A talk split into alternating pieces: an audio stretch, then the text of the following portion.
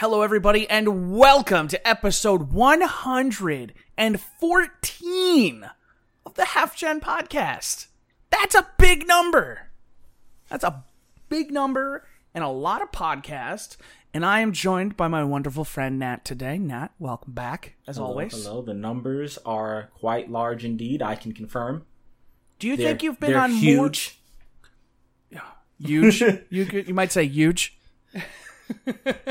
Do you think you've been on more or less than 50% of these podcasts? Oh, way than le- way more than less Wait, than fifty percent. wait, wait, way uh, wait. uh Do you- I don't think you realize what you just no, said. I know. I said it intentionally the- confusing, that's, and then I that's the name of the myself. podcast. I mean, it's up there, you know. That's that's the name of the podcast. Unless we find something exceptionally better, that's it. Way more than it. less, man. All right. So Nat has been here way more than less than fifty percent. If I was don't putting uh percentage wise, I'd say like thirty five percent at the time. I think you might be a little bit higher than that. No, there was a stretch where I was here like a lot, but you guys were doing the podcast already before then. And then there's like a stretch where I wasn't at all. And then now I've been on like maybe two times out of the month. Right? All right. Well, we'll, we'll- we'll get you back up there. You've been we apparently this time has been working better for everybody for the most part. Ross cannot join us this evening, um, because of other circumstances going on in his life. Though luckily he is not sick this time, so it is not an issue of his health, and we are grateful because I don't think that man has an immune system. Sometimes I wonder. You know what it is Really also, you know what, not dealing with Ross, but dealing with uh, me being on. I, I hate being on when I haven't played anything, and I've actually played stuff. So, you know. Oh shit! You played some games. You know. Nat Well, I played, I, I beat a game today. Well, No. Yesterday. Yeah. No. Uh huh. It's Nat beat a game. All right. Tell me this game that you Are we jumping right into it? Right off the rip? let's just, let's it's a full release. it. It's a You brand new a game. I need to know. Tell me about this game. Well, it's a re-release of a game, but it's a new That's okay. edition of Catherine. Catherine Fullbody. I beat uh, the first route with OG Catherine. Uh, Okay. Katherine with a K. Catherine Katherine McBride. Is that I- the blonde or the brunette? Uh, well, she's also kind of blondish, but she's the one with the glasses. Long story short, she's Okay. the not devil. Okay. Yeah, I beat Got it, her okay. route completely yesterday. I was up to like three in the morning, just knocking it out. Jesus. I'm gonna probably You know, try and go on the phrasing. Rin route today. Is that the that's the new Catherine, right? That's the Catherine with the Q Oh. and Rin for That's- short. I feel like that's a stretch. No, I mean it's a not a stretch, just because. Like, do you plan on playing this game? no. Uh, Catherine with a Q is a boy. Oh. Yeah, Spoilers. yeah. Sorry for anybody who played. Well, I said, do you plan on playing the game? I know, but I don't know if we expected that. To... Jesus, It's not a very well kept secret. Like, okay. No, that's fine. I, I just. I Um, wasn't expecting that, but then again, I haven't. Um, the whole thing with I haven't been keeping the whole track. thing with uh one of the characters is one of the characters in the game who people have said uh like was kind of made fun of in the first time around release they kind of fleshed out her character but she's trans is like one of their friends that they grew up with and uh one of the characters like guys he like runs like a mechanic shop that fixes bikes and stuff and uh like he hired an employee that comes to drinks with them at the bar they hang out and he lost his virginity to her and they definitely make fun of him for it Okay. not make fun of him but like are just like are They- just they- very like yeah. yeah uh, like it's yeah. it's I weird get what you mean. yeah because he's like oh my god i'm so in love with her how, like this that and the other how can i like any woman relate so much and it's just stuff like that and he's and they're just like do their best to not just say that person's business Yeah. But yeah, No, they, I get it. That makes sense. All right. So I, But- I know you enjoyed that game the first time because you played it way back when. yes. Um, how do you feel about this? Is it a remaster or is it a remake? it's a remix. Remix. Okay.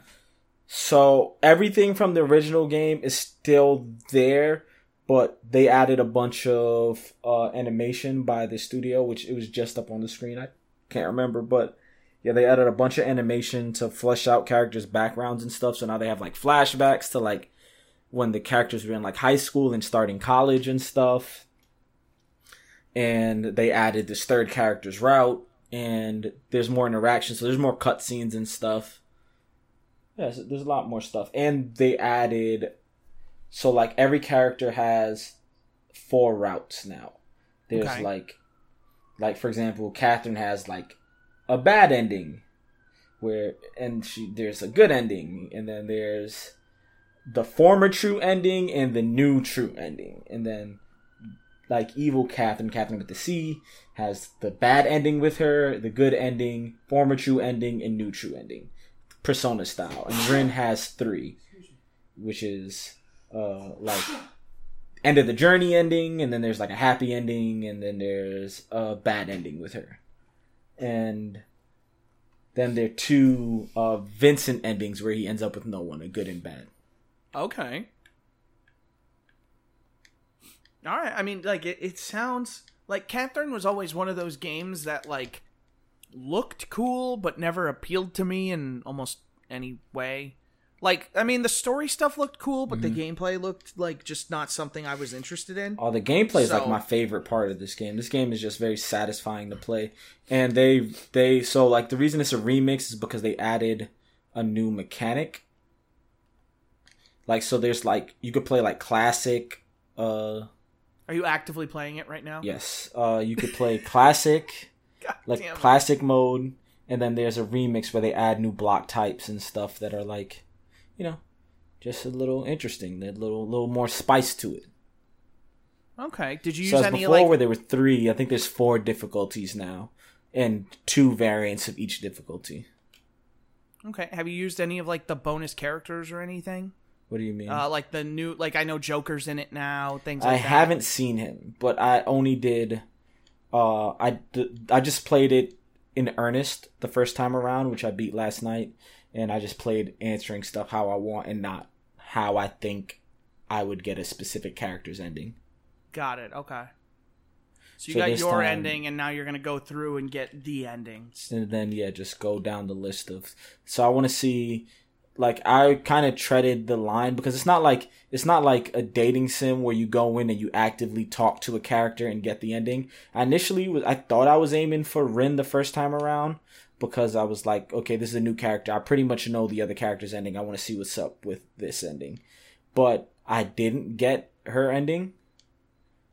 I got i just somehow ended back up on the normal og catherine route.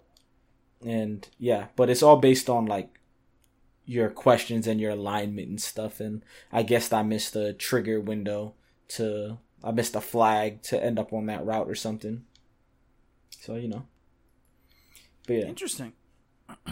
yeah, I mean, it, it sounds like there's still plenty to do in that game, even though you finished it, which is good. I mean, Mm-hmm. Well, there's nice like- more stuff to do. there's an arcade game in the game called Rapunzel, which is like essentially the block climbing mechanic, but as like an arcade machine, and they kind of redid it for this game, and it's like, yeah, there's like I think like 200 levels just in that, and they're all just like remixed versions of this.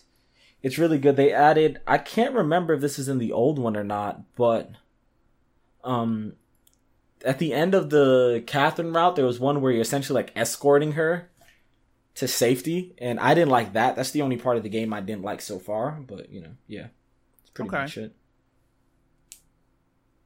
All right. No, I mean, it sounds good. Um, I don't know. Maybe I'll maybe I'll have to give this a a look this time. Where did you end up picking it up? Isn't On it on PS4, I got the.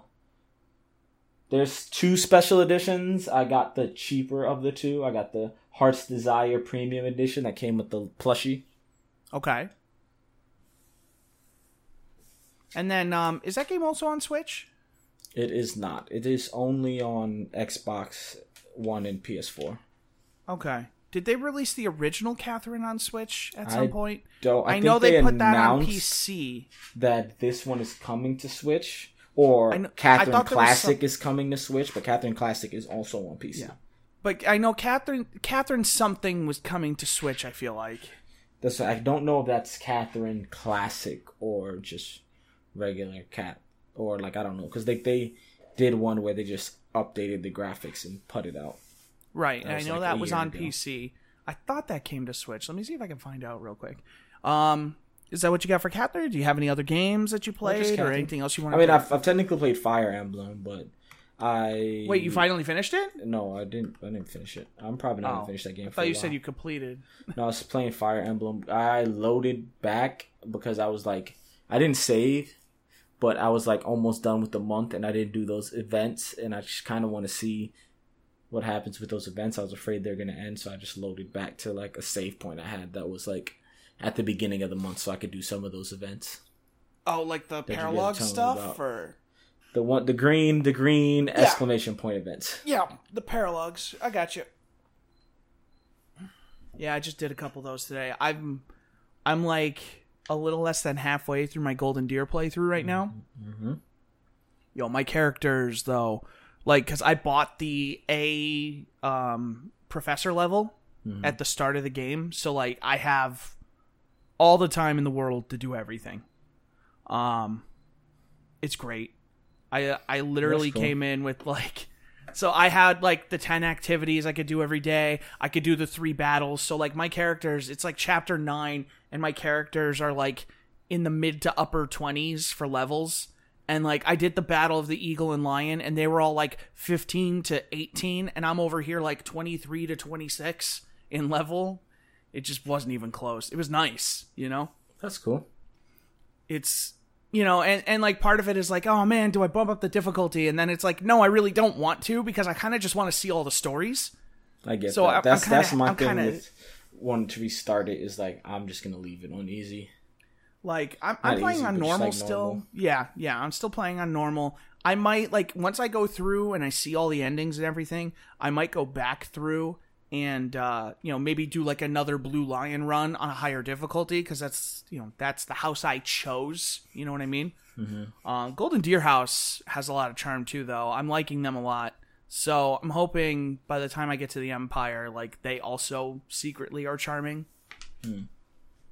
But yeah, I'm, I'm up to like Hmm. I mean, 80 that's what I'm hours on my doing. save I'm doing uh, whatever the fucking the house is. Um, that Golden Deer. the no, uh, whatever the red house is. I can't remember their name right now. oh right, yeah, that's right. You're you're the Empire, the Black Eagle. Black I don't know why, but I keep thinking you picked Golden Deer because for some reason I just think you would be a Golden Deer House person. It's because I'm black. No, No, I'm just joking. you, you threw me the alley. I couldn't not slam dunk it. No, I mean it's just no, it's it's strictly a personality thing. I just think your personality fits right in line with Golden Deer. A little Uh, more laid back, a little more casual, a little more fun. They're like the house built for you. Like if this was Harry Potter, you would be in Golden Deer. I might also I- be in Golden Deer. I picked uh the hawk, whatever the fuck these niggas is, eagles, whatever. Yeah, I know. I picked The- them the Black because house. Black Eagle because uh they seem to have the most interesting story. Not because I didn't pick based on character like which I thought I would fit in the best. I just picked the one that looked like I had the most interesting story. Yeah, and I picked the one who had the best, who I thought had the best characters at the time. Mm-hmm. That's why I went Blue Lion first, because like those characters seemed like, oh, I like these people a lot, you know? Yeah, Blue Lion was like like kind of in the middle. Like I like Golden Deer's. Well, I like the thing is I like Golden Deer's like main character a lot, but I also I actually like Black Eagles. Like I don't like their like the head of that class. I don't like her very much. Like she's just cool. Yeah, Edelgard's just cool, but uh the other two guys are really cool. But the characters in Black Eagle are like really cool. Like I fuck with all the characters, like the dumb dude who runs off with his fucking axe and stuff. Uh, the girl who's a, the girl who's uh uh like like a neat. She just stays in her room and doesn't want to go out. The Yeah, sleepy Bernadetta. gay, yeah, the sleepy gay dude is is cool. Oh, Um, um, Linhardt. Yeah, and yeah, every I like everybody except God, for do I know all these Edogard, people. Oh except for Edogard and uh the her like right hand person. Yeah, Hubert. Those are the only two people I don't like. I'm not fond of. Yeah. But I like recruited- I like Petra a lot. I like uh the chick who's look, constantly looking for somebody to take care of her.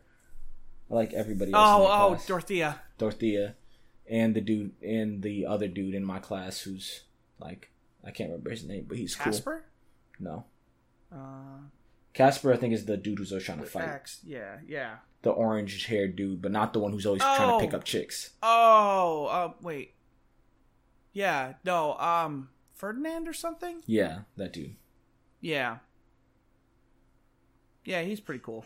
I, I don't know. He's he's a dick when you give him items that he doesn't like. He's like, "Why? How could you possibly think that belongs to me?" And it's like, dude, I don't know. I'm just asking you a question. I hope I don't find anything you lost because you're Mm-hmm. Oh, not no, getting there's it no, back. There's no penalties, so like I just give everybody Just everything. spam the list. I know. Yeah. Actually, no, I, I, I just pulled up a list just because whenever I'm playing, I just want to get niggas their shit so I don't have to worry about it. So instead of just running around, I just pull up. I have a list saved on my phone of whose items is what, and I just give them out Yeah. because I, I kind of got a good idea at this point for a lot of stuff that I'm like, okay, this is probably this character. oh this yeah, is no, this character. for sure. I could figure out most of them off the rip. I just I just do the quick glance at any that are like a little weird. Like there was like a sewing kit once. I was like, who's the fuck is this? Mercedes.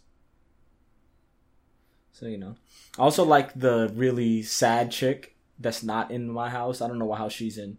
She has Oh, like Marianne. blue hair. Yeah, I like her a lot. Yep, she's in my house right now.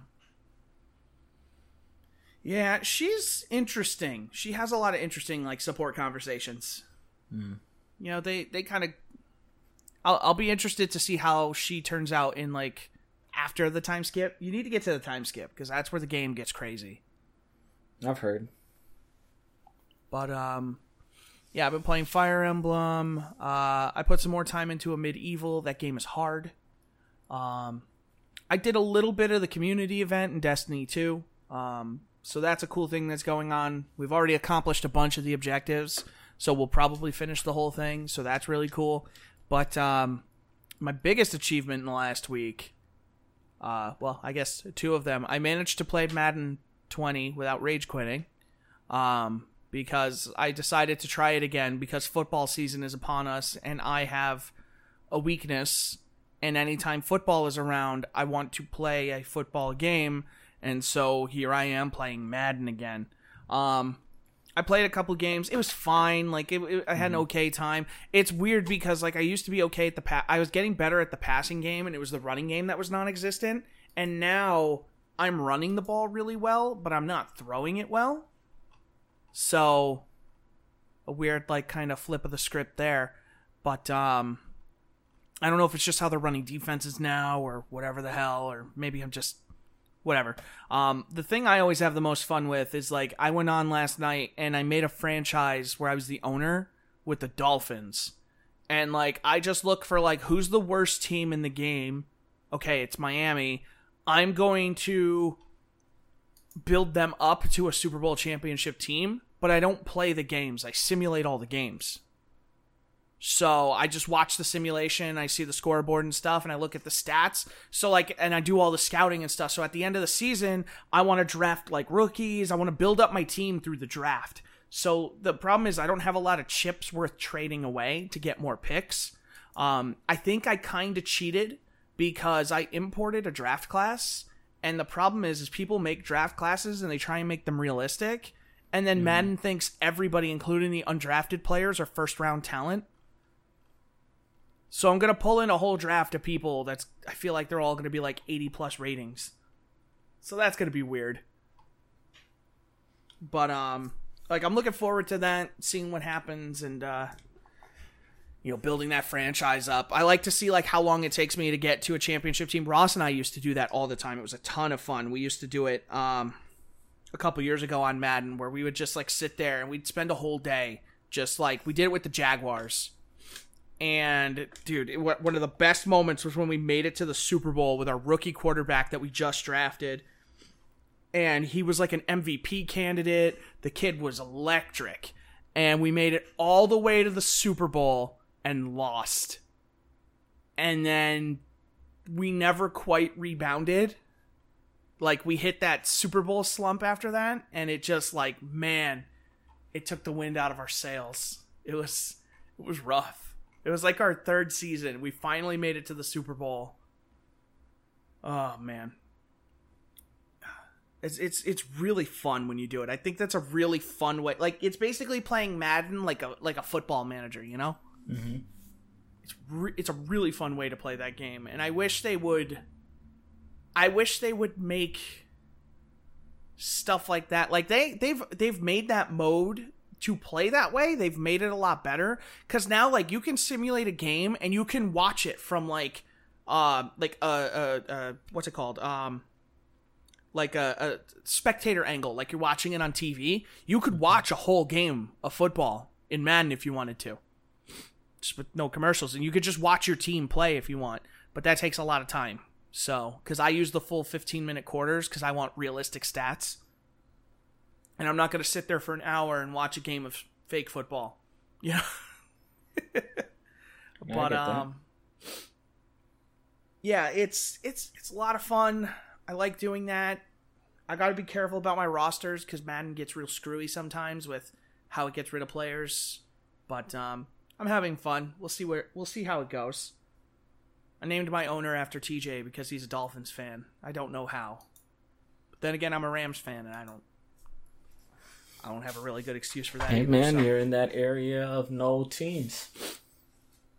What? We've got the Giants, the Jets, the Patriots. I mean, do you? There, those are like teams, but they're not like your team. Like it's different if they were like in your state. You know what I mean? I get what you mean.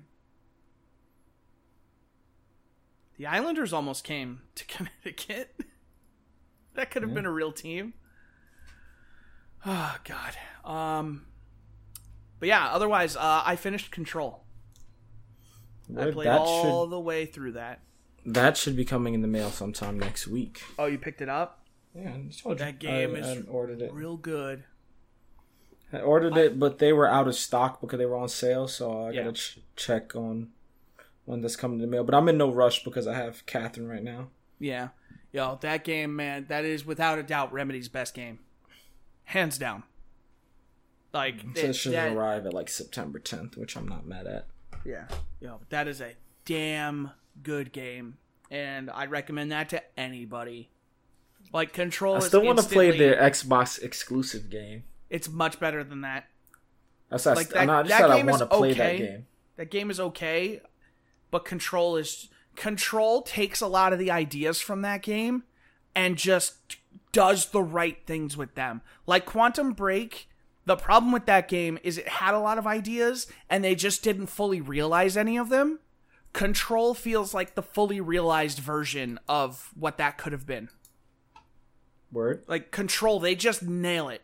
Like the like uh, my biggest gripes are really like some of the some of the boss fights are kind of lame. Um, some of like the the areas where it's like they they're very stuck on the rule of three, and then they're just like, okay, do this thing now, do it three more times, you know, Hmm. or two more times, or three more times, or and it, some of the some of the fights overstay their welcome just a little bit, but like the game is so fun to play that I'm not annoyed at the fact that I'm playing it. It's just like, okay, if you make me do this one more time, now I'm gonna get mad, and then they stop. Or like if you die, it's like the checkpoints are a problem too. But like really, it's just like a handful, a handful of gameplay segments, like three or four, that were like eh, and then the checkpoints associated with those were kind of eh. But um, otherwise the game is great. It's paced really well. Like you're always moving forward. Uh like i compare it, it it's it's a faster dead space. That's really what it is. Because it's got that it's got that atmosphere to it. It's got that satisfying gameplay loop. Like and, and there's so much crazy shit. I went back for philip by the way i'm not going to tell you what happened I watched um, it. wait you were there Yeah. Well, I watched it on stream because I had to open it. I just watched what happened later. Oh, you saw what happened to Philip. Well, I didn't see what happened to him. I just seen that the fridge murdered that man. But Oh, I didn't see spoilers! Spoilers! Nah, nobody knows what who the fridge or the Philip is, man. His name is there. They're gonna see Philip next to the fridge, and they're gonna be like, "Oh well, they should have been watching the stream anyway. If they was watching the stream, then it wouldn't have been spoiled. You're right. Oh god. Um but yeah, Control is excellent. Excellent. That's easily one of the best games of the year so far and will probably end up being very high on my list at the end of the year. Just it's it's so good. I don't know if it's gonna be my favorite though, just cause uh the well, I'm gonna draw a blank on the second Alan Wake game. That I love that game. Like American lot. Nightmare? American Nightmare. There we go. What if I told you there's a lot of Alan Wake references in Control? I mean, I was the one who told you the thermos is that thermos was. Uh, I know, but Alan- like there's way more than that. I mean, I assume so. They're supposed to be in the same universe. Allegedly, yeah. But like, Well, like, I just think about like like the thermos is yeah, Alan I Wake's. know, but um, yo, I just think of like if you like Alan, My Wake, that they- interpretation of the story of what they were saying is like all the stuff that was happening at Alan Wake while he thought it was like a dream. It was like, nah, this was just the beginning of all the stuff that's happening in Control. okay, so it was just an altered world event. Yeah. That makes sense. Yeah, that's kind of what I was thinking when I was playing through. I was like, oh my god, Alan Wake was just a thing that these people did in this game. This was a Mm. bureau. Alan Wake was a bureau job, which is like really cool to think about. Um, I guess spoilers for Control. Watch out, guys. um, What, Alright, man, what the Twitch um, family saying, man? What's everybody saying in the chat, man? everybody, Yo. they're saying hello. that's all they're Yo, saying. God Guys, troll. that's- Hello. Bless your heart. I said that when I was sneezing before. Guys, just a reminder if you're listening, we do record these live every Thursday. Excuse me, every Thursday around 6:30, 7 o'clock. Um, every Thursday we we come out here, we record this live. So uh, I want to say, come here, out here. We go inside and we sit down where we tend to be at. you know what I mean. Um, but yeah, so we do record. You can come in, ask questions, make comments, awesome stuff like that. Um, speaking of Yeah, awesome God stuff, we were talking shit, man. he was talking shit. Watch out. Um, yo, so there was a Nintendo Direct yesterday, and Nintendo got busy. Word. Yep. So we're gonna go over kind of everything they talked about because it was a really, it was a really good Direct. Probably the best one they've had so far this year. Um, Was it very direct? Yes. Uh, so we're getting SNES games on Nintendo Switch Online at no additional cost. So they are adding 20, I believe it was. Yes, 20 NES games. They are available right now. Um, that list includes Brawl Brothers, Demon's Crest, Joe and Mac 2, Lost in the Tropics, Kirby's Dream Land 3, Star Fox, uh, Super EDF Earth Defense Force, Super Mario Kart, Super Mario World 2, Yoshi's Island, Super Puyo Puyo 2, Super Tennis, Breath of Fire, F Zero, Kirby's Dream Course, Pilot Wings, Stunt Racer F or Stunt Race FX, Super Ghouls and Ghosts, Super Mario World, Super Metroid, which I'm actually very excited to play, um, Super Soccer, and The Legend of Zelda: A Link to the Past. So those are available right now to anybody with a Nintendo Online subscription. Um, from so this isn't in chronological order. This is a list put together by Chris Kohler at Kotaku. Uh, credit where credit is due, um, because he gets paid to do this, and give him the respect he deserves. Um, they announced Terry uh, from Fatal Fury will be coming to Smash. Terry Bo- uh, Terry Bogard. Uh, they also announced they showed off an extended gameplay look at Banjo and Kazooie, and they announced that there's going to be another set of DLC characters. So they have one more to announce for this pack. He's coming in November, I believe. Banjo Kazooie's coming soon. And then they're going to do additional DLC characters. They're already working on them. So if your fan favorite doesn't get announced as part of this first run, it's not too late. It might come in the second. I'm telling you, man, Um, they're gonna add they're gonna add Master Chief and Nathan Drake. Yo, Doom Guy. I don't think they'll get Nathan Drake, but I think I want Doom Guy. Like, just imagine, like, the Doom Guy joins the battle thing, and it's just like the heavy metal Doom soundtrack in the background. It's just like a cha- a new challenger has appeared, and then like you just hear the Doom soundtrack building up, and it's just him chainsawing like behind Mario with a chainsaw. Now, I don't think they can do that, but I No, Like- they're not gonna chainsaw No, Mario, talking but they're gonna the- show it, and they're gonna be like, "Doom guy has come to rip and tear," and just show off a bunch of shit in him armor, just like something. kicking shit. oh man, um, God, who who else? Who else could they add? The most requested character was Ridley. Ridley's in the game, or no? Ridley or Ripley? It's Ridley, right? I, I always mix it up. I think it's it's Ridley. It's Ridley. It is Ridley. I was correct. Um, Goku was a highly requested character. They could maybe add someone from Arms, but they probably would have done that already. I'm Arms thinking these are all licensed. I'm thinking these are all licensed characters. So maybe Ori, or one of the guys from Cuphead, or both guys from Cuphead, Cuphead and Mugman. They would just be alternate characters of each other. that'd be cool. like Ori from Ori and the Blind Forest, um, Master Chief. The, like, dude, if they announce Master Chief, I'm buying. I'm buying Smash again. I don't even want that game, but if they announce Master Chief, I have to. I'm obligated. Um, what like what are other good characters? Do you pull someone I from just- Overwatch? Because Overwatch is now coming to Switch. Do you I just pull... want to see them have like. I just want to see how weird they get with it because I don't even play Smash like that. But I just want to see them keep getting weird with it. Like they're gonna add like Steve from Minecraft or some shit. That could be cool. I think that would be a cool addition. He can build stuff.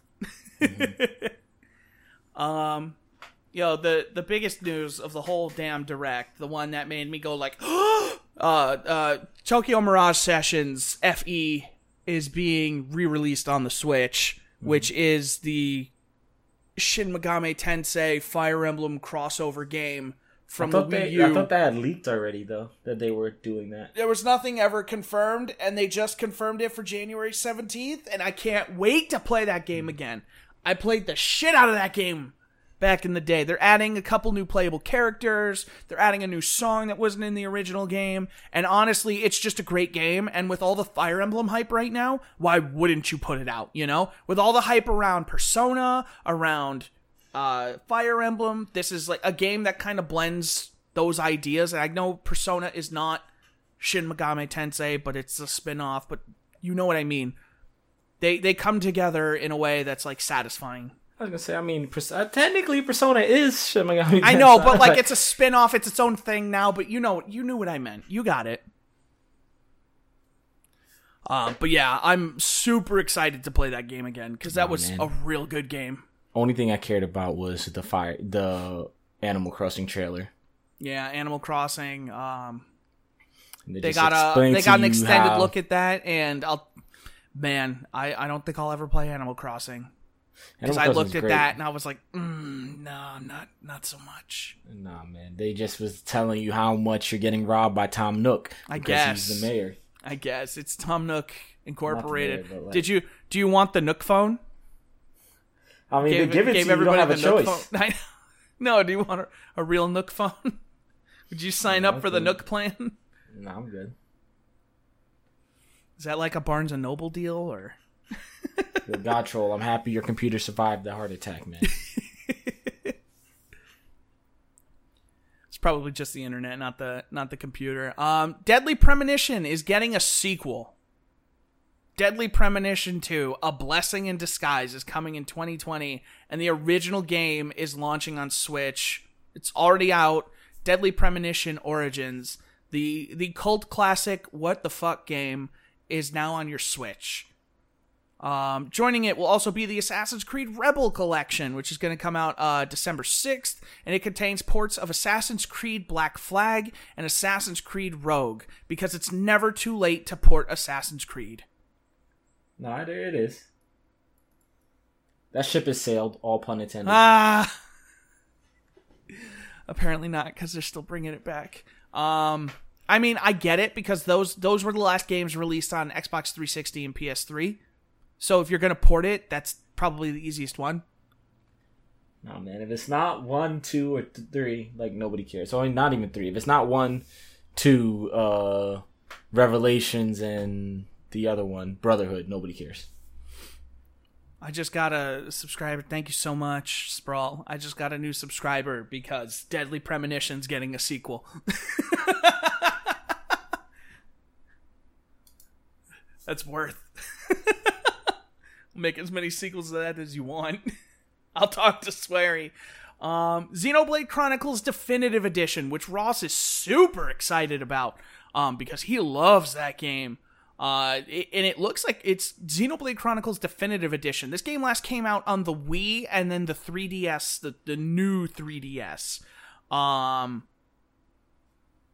and it, it you know they made Xeno uh they made uh, uh God what is it? Xenoblade Chronicles X and then Xenoblade Chronicles 2 neither of which from our resident Xenoblade expert Ross uh neither of which lived up to the hype of the original. And this one looks like a really like thorough closer to a remake than a remaster. Um mm-hmm. so I'm very happy for him there uh, we mentioned it. Not gonna sec- lie, I'm like the one person who's lukewarm on that game, and everybody told me I would love the the not uh the one you're talking about, but the one that came out on Switch. I was saying ah. Chronicles Two. Yeah, I got it, and then I just never had any motivation to play it. Maybe I'll play it at some point. I was I hated the voices and and I just kept getting one hit. I always heard that one monsters. was the best one. And so maybe I'll try that and I'll go from there. Maybe that'll mm-hmm. get me mm-hmm. into it. Um, we, we talked about it a couple of minutes ago. Uh, Overwatch is coming to Switch. There was a cold open with a trailer for Overwatch. Um, they're going to support gyro controls and things like that. So that's pretty cool. Um, that's great. Overwatch should be enjoyed by as many people as possible because that's a great game and Blizzard deserves to have success for that game as long as they continue to keep it a good game. Um, Divinity Original Sin 2 Definitive Edition is available right now on Switch, but here's the best part it supports cross save between Steam and Switch. So if you own the game on PC that. and want to play it on the go, you can just put it on your put your save like sync your save with your Switch, play the game, resync, go home, play it on PC. That's ideal. That's a that's a dream scenario right there. Yeah, they did the same thing with Civilization, I believe, with Civ 6 mm-hmm and uh, hopefully if they release the expansions for that on switch and it's good like i might actually finally pick that up. If they get it like to to parity. Um but yeah that's that's really cool. And i if if that's on sale at some point i might actually pick that up on switch. Because i really want to play through that game at some point. I want to play it in co-op though. Those games are so fucking expensive. they're, yeah they're so good though. Um game freak's new game town is now called little town hero um, and it's it's got music composed by Undertale creator Toby Fox, which is exciting. That's cool. Um, coming October sixteenth. Uh, it's it's a JRPG. Um, but apparently instead of like combat, you're using like ideas. It's it's instead of weapons, you're using ideas or something. It is some weird thing. It looks cool. You know, I like that Game Freak is kind of getting out of their Pokemon shell and starting to make other games. That sounds um, like they played Undertale and was like, "Oh, we could do something cool with this. Let's get the guy who made Undertale to do music and then make a game." I mean, why not? Um, no, why? I'm, I'm not knocking. I'm not knocking him. It's just God. What's his name? What's the CEO of Bethesda? Mm, I don't know. That's the wrong person, pal. Hold on. Uh, it's Pete Hines. Before it comes up, I think it's Pete Hines. Um, Pete Hines made a uh, special appearance, uh, talking about really re-releasing Doom 64 on the Switch. That's like a title, or it's Bethesda a part Randy of. Pitchford. No, not Randy Pitchford. Um, yeah, As no, it's title. Is that going to be on the online thing?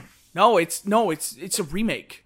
Okay. Like they're they they've modernized like the, they've gone through and it's a it's remaster effectively. Um, so Doom 64 is coming for the first time since 64. um, that's coming November 22nd, which is right around the same time that um, Doom Eternal is coming out. Speaking of that, I got something in the mail today, and I was confused as shit because I got an envelope from Bethesda yeah. with Doom and the 25th anniversary thing on it. I was like, what the hell? And I open it up, and it's just like this Doom themed envelope. Hold on, I have it here. I was gonna say you gotta open it on stream, player. Well, I already opened it, but th- this isn't gonna play on the audio Act like you podcast. didn't. But all right, hold on, hold on. Let's um, hold on, guys, one sec. No, you just gotta describe it very, very earnestly for the audio listeners. So like, it Chris came is up. opening this envelope held that was this marked up. with Did I- twenty-five. Yeah. Okay. I don't think anybody can see what that says. I'm gonna cover it up anyway. Um. So it's this envelope that has the Doom guy and a 25 on it because it's the 25th anniversary of Doom. So I. The ripped it space open. gapped by enemies. Yes. And it's from Bethesda Softworks LLC. And I was like, why the hell is Bethesda sending me mail? And inside is this What if it just said, "We heard you talking shit, you little fuck"? Like, what would you Yeah, say if that's all it said? I'd send them another letter and just be like, fuck you. And it was just like a quote, and it was just like in quotations, you talking bad about uh, what you call it last week. I didn't say anything bad about Doom. Not Doom. Uh, What, Fallout 76? not Fallout. Uh, why am I drawing a blank? I don't know. I can't remember.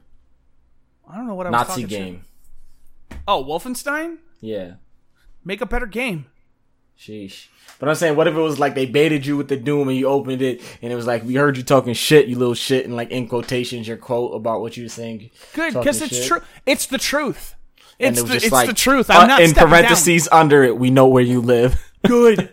they do know where I live though because they sent me uh, this. I mean, that's the point. That's why it'd be funny. And so here's where I realized there's a little Doom guy in the corner here. You guys can see it. There's like a the, the Doom guy. He's like it's like the Halo 3 announcement trailer. He's looking over the thing and mm. there's a bunch of like enemies, you know, demons down there. But this little thing right here, this little Doom guy helmet, that's the Slayers Club, which I joined because I wanted to get a skin for my characters in Wolfenstein Youngblood, which I never got. By the way, mm-hmm. Never got that skin in that game. But I joined the Slayers Club, and this is just proof that Doom is the one thing they, that they're getting right right now. Because I open it up, and it's Doom Eternal, and I open it up, and it's just, they sent me an art print of like some mm. demon fortress. And it's nice. It's on like a cardboard. Like it's like it's a good cardstock. yeah, man, it's like a it. blue fortress with You hear like, that? yeah, That's the sound of quality. Um, with some like orange lights. and it's got the silvery Doomslayer logo on there. Like it, it, they just sent this to me, and I'm like, oh, cool. That's they didn't have to do anything. This is just a website, and I logged in with my Bethesda account, and it was just like, okay, you can have this It's like- skin. they never even gave me the skin, but they gave me this really cool art print thing, and I'm like, Pokemon does that now. Like they send like if you sign awesome. up, they have something where you get like postcards for playing this like roulette game they have. Yeah, I, I just think this is really cool. And like Bethesda should do more of this because this probably didn't cost them a lot of money. It probably cost them a couple cents in postage and like maybe this probably cost them a dollar. Maybe two dollars to do all this. But like now I'm like, holy shit, you know, I really want to buy Doom Eternal now because they did this really cool thing. I don't know if that means I'm just easy or like, you know, but like when mean, a little developers do cool when developers do cool shit, you should reward the developers for doing cool shit. Like that, I'd never asked anybody to do that. And they sent it and it was really nice and it it looks like something thoughtful, you know? It doesn't look like something like, "Oh, we just sent you this flimsy thing." It's like that's nice. I respect it. Way to go, Bethesda. You did something right And this you year. got to get that Fallout 76 special edition uh, favor back. Remember those canvas bags that ended up not being canvas? That's why I didn't buy that game. Um, They had one. I was in Best Buy like on Monday, and they had one of the seven Fallout 76 special editions, and they're just sitting on the shelf still.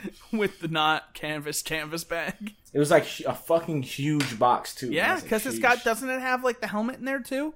I don't know what it has, but I walked right past it and Yeah. didn't look twice. Um, all right, let's get back to the direct. Star Wars Jedi Knight 2 Jedi Outcast is coming out on Switch for September 24th. Uh, Kirby Super Kirby Clash is a free to play Kirby game for four players with over 100 different quests. And uh, it's you fight enemies as a team of four, locally or online, and that's available right now. Uh, Luigi's Mansion 3 has a Scream Park mode, which will pit two to eight players against each other in arena style ghost battles. Um, Pokemon Sword and Shield got a section where they have like a camp where you can play with your Pokemon. Um, and a, there's apparently a curry rice mode where you can customize curry dishes and eat them with your Pokemon and save them in your curry Dex. there was puffins before. You gotta you gotta have the. They cooking, also man. showed a new Pokemon, and they're highly encouraging you to drink its tea because it is a teapot. And they said, "Hey, you should drink the tea." I thought you was gonna say milk at first, and I was like, that's unsettling. No, they were like, "You should drink this Pokemon's tea," and I'm like, "Ah, maybe not." Um, tea. we talked about setting Animal it up for when they bring the teapot set to the Pokemon store in Japan. One thing we didn't touch on: Animal Crossing New Horizons has up to eight player co-op. Yeah, you gotta go fishing with the squad. Crazy. That's a lot. I feel like. Um, Trials of Mana, uh, the the remake is coming April twenty fourth, twenty twenty. Um, Return of the Obra Dinn, which is a game that I kind of regret not playing last year. Um, from the creators of Papers, Please, is coming to Switch this fall. Uh, Rogue Company is a new team-based shooter Switch. from Hi-Rez Studios. That's coming to Switch in 2020. Tetris, Games are more expensive on Switch, but the convenience. I'll pay for the convenience. Yeah. Tetris 99 is getting a new mode called Invictus, which requires you to have won a round of Tetris 99 to even play it. They're also RIP me. adding, I love that um, game, but I always get fucked in second place. I have like maybe a hundred second place slots in that game. There's But also a two-player no- versus no CPU mode that will be paid DLC, um, and a packaged version of the game is coming September 6th, which apparently will also include one year of Nintendo Switch Online. Um, I have not had a chance to play this yet, but there is another Daemon X Machina demo out today, and apparently your progress will carry over, and it also includes Oh a wait, four what? What game? Daemon X Machina, the mech game. I don't even know what that is. It, it's cool. It had performance issues. I hope they cleaned it up. Um, but you can play the demo. Your progress will carry over to the full game, and it has four-player local co-op. And they confirmed that the game will have four-player online co-op at launch. So yeah, that's um, that's a lot. That was a good direct. I'm it was like at forty minutes, this dude. game. But yeah, uh, Daemon looks X Machina is a cool looking game, and I want it to be good. I really want it to be good. Um, BioWare released a blog post today, actually. Um, today, as of this recording, uh, where they talk a little bit about some of the games they're working on right now, like Anthem and Star Wars: The Old Republic, and they also talk about the future of the studio. Um, so they're talking about how they have a big team working on Anthem, both in Austin and Edmonton, uh, and that they still very much believe in Anthem, and they're thanking everybody for their patience and support. Um, Star Wars: The Old Republic uh, has a new onslaught thing coming out this fall. When it comes to Anthem, the problem is Anthem. nobody doubts Anthem. Nobody doubts that they believe in the game. The problem is nobody believes in the game at this point. nobody else believes in the game. That's what I'm saying. Nobody else believes it. Like, Like, somebody has to, and that's Bioware. It's their it's their baby. You know, nobody else cares about your baby. it don't. It don't look like it's their baby. It's, it's adopted. It don't even look like it's adopted. It just looks like He- they just threw that nigga out there. They was like, was fend adopted." for yourself. fend for yourself. He was abandoned. your brother just killed all these people. He's adopted. um, But here's the biggest news that I took away from this. They have several other big projects in the works. Um, and they did once again confirm they said they're mostly super secret, but and I quote I can confirm that indeed the Dread Wolf rises. And boy, do I hope that game doesn't suck. Because I really want the new Dragon it's the new Dragon Age. And I really need that game to not suck. Because Dragon Age good. is a real good game. I loved Inquisition. You know the problem is Inquisition came out so close to Witcher, like like when I was playing him. Inquisition's so good. It's to this day one of the most popular games I ever played on my stream. It, it's argue. I think it is the most like popular game I ever played on my stream. Um, You know what the thing is with Inquisition also? It doesn't take itself too seriously. yeah, it's it's a, it's a freaking tremendous It's a weird, game. quirky game. Like, It's like- just a, such a good game. Um, but here, so there was that. So they are obviously still working on Dragon Age. But the biggest of the big takeaways is they just got moved into a new studio. So after 15 years, after almost 15 years in their previous Edmonton location, they now have a brand new state of the art facility in the ICE district downtown. Or the ICE district. I don't know how you'd say that. Um, but yeah, like EA just where are put they them, based out of? Edmonton, Canada. Hmm. But yeah, they just got moved to a brand new state of the art facility. So that doesn't strike me as a studio that's going to be shut down in the next 12 months. So EA obviously I don't know if this is a show of good faith from EA like hey, you know what? We need the good publicity, let's give them what they want or if this is something where they're genuinely like hey, you know what? We really believe in this team and we're just going to do what's right for them this time. I don't know if this is them just like finally doing right. But I mean, it's a EA's nice looking have been- facility. I would just assume the kind of fumblings with development isn't the studios at EA fumbling and more so more deeper problems aside from that just because seems every studio EA is having issues. EA is having issues as a whole, and I wonder if this Yeah. is EA just being like, "Look, let's let you know we're going to shift locations." Maybe this is the beginning of a culture shift for EA, where they're just like, you know so. what, let's That new Need for Speed looks actually kind of that good. new Need for Speed does look kind of good, actually. Need for Speed Heat looks pretty cool. Yeah, it looks I it really looks hope- like Like, it looks like they took the two most popular games that they like, which is Most Wanted and Underground, and then was like, what's the popular racing game right now? Seen Horizon is like, how can we make this our own? And that's what they did. like honestly, uh, the last time they took a big break in Need for Speed, we got Hot Pursuit from Criterion, which is Yeah. probably my favorite Need for Speed game ever. Um, and then they kind of just kept iterating on that too long, and now they took an extended break again, and they have the the failings of payback. Like they literally said in the announcement trailer for that game, like the the the, the card mechanics from payback are gone. like they're calling out their own shit. Like that's bullshit. We Yeah, don't because believe in that Payback, anymore. they try to implement essentially the Loot FIFA, boxes. like, yeah, like, Ultimate car. Sapphire BMW M3. oh god. Be like those guys Oh, in that man. 2K20 trailer, just rolling the slots and just be like, yeah, because everything works for them. The two popular YouTubers, nothing goes wrong. Um, amazing. Um, but yeah, I like listen. I don't need to live in a world where EA sucks. One, we already do, but two, like EA has enough talented developers and enough like amazing IP that they need to be successful because like it's not like the world is better with Mass Effect. The world is better with Dragon Age.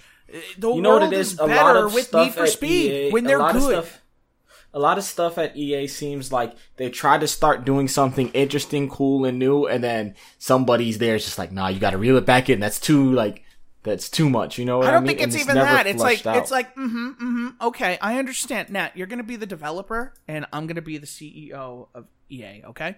Mm-hmm. All right. So present your game. Yo, man. So, so my game, Okay. my game right here, Mhm. Need for Speed, Okay. and you can customize your cars the way you want, Okay. and you can do cool races. All right.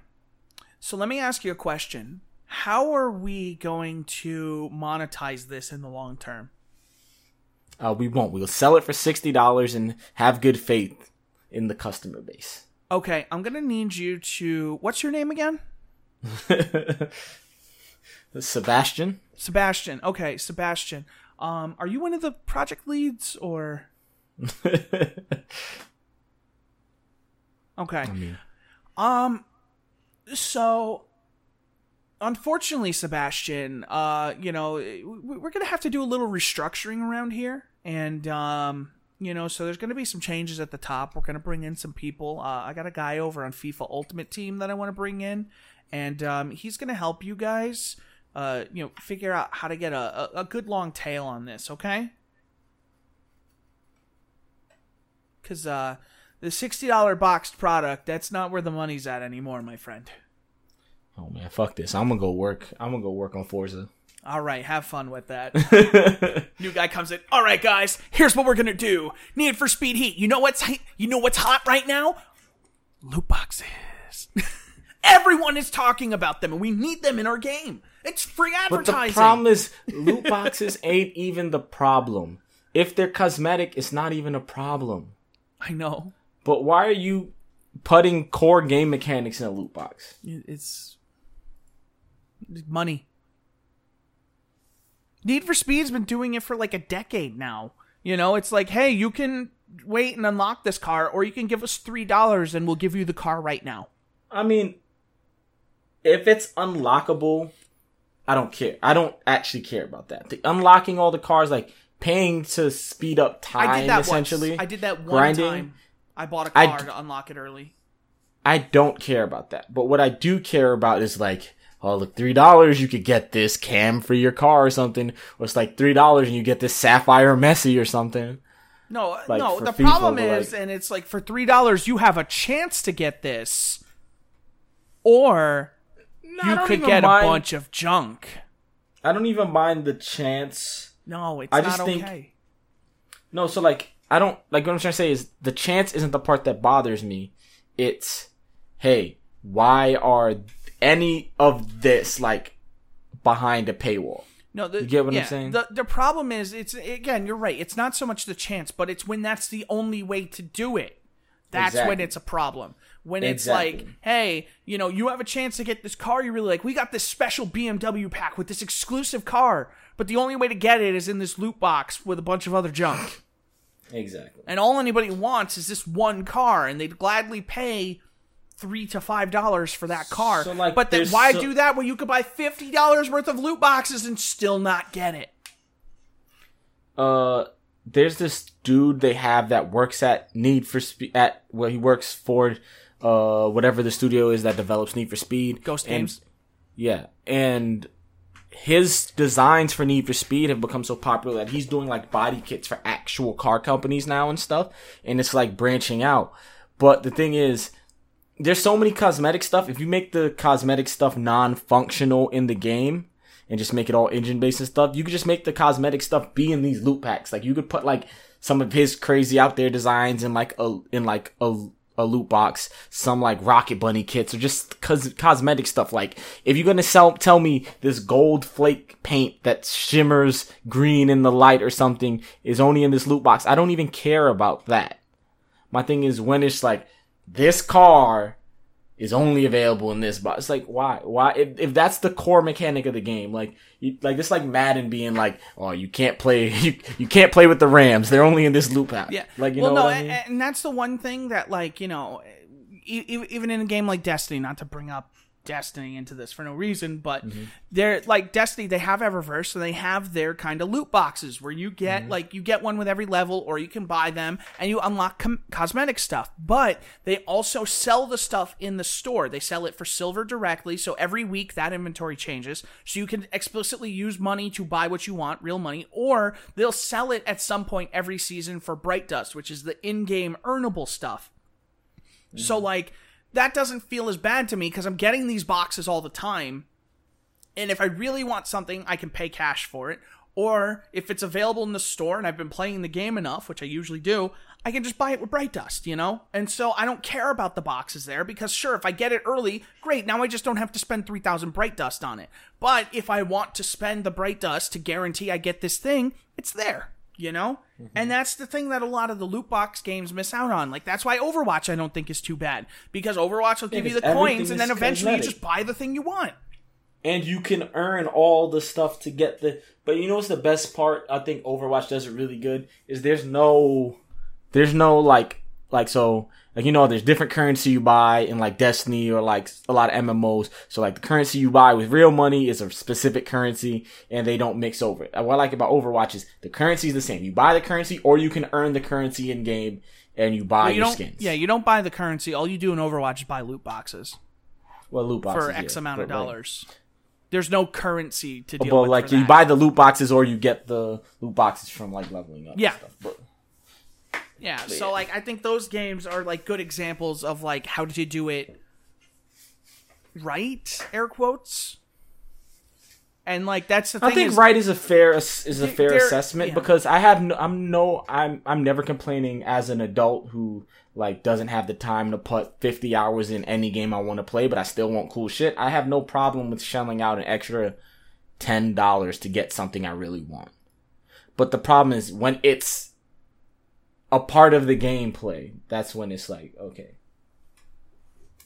Yeah, no, I get what Not you mean. Really. It, it, would be like if Overwatch was like, hey, you know, we're releasing a new hero into this exclusive set of loot boxes.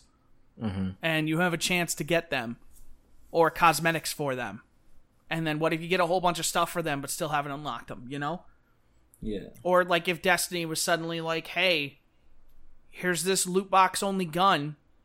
Hope you like gun." It, it would be like if Destiny started selling guns in, yeah, in the Eververse store, right? and that's an issue. And that's one thing that they said they will not do.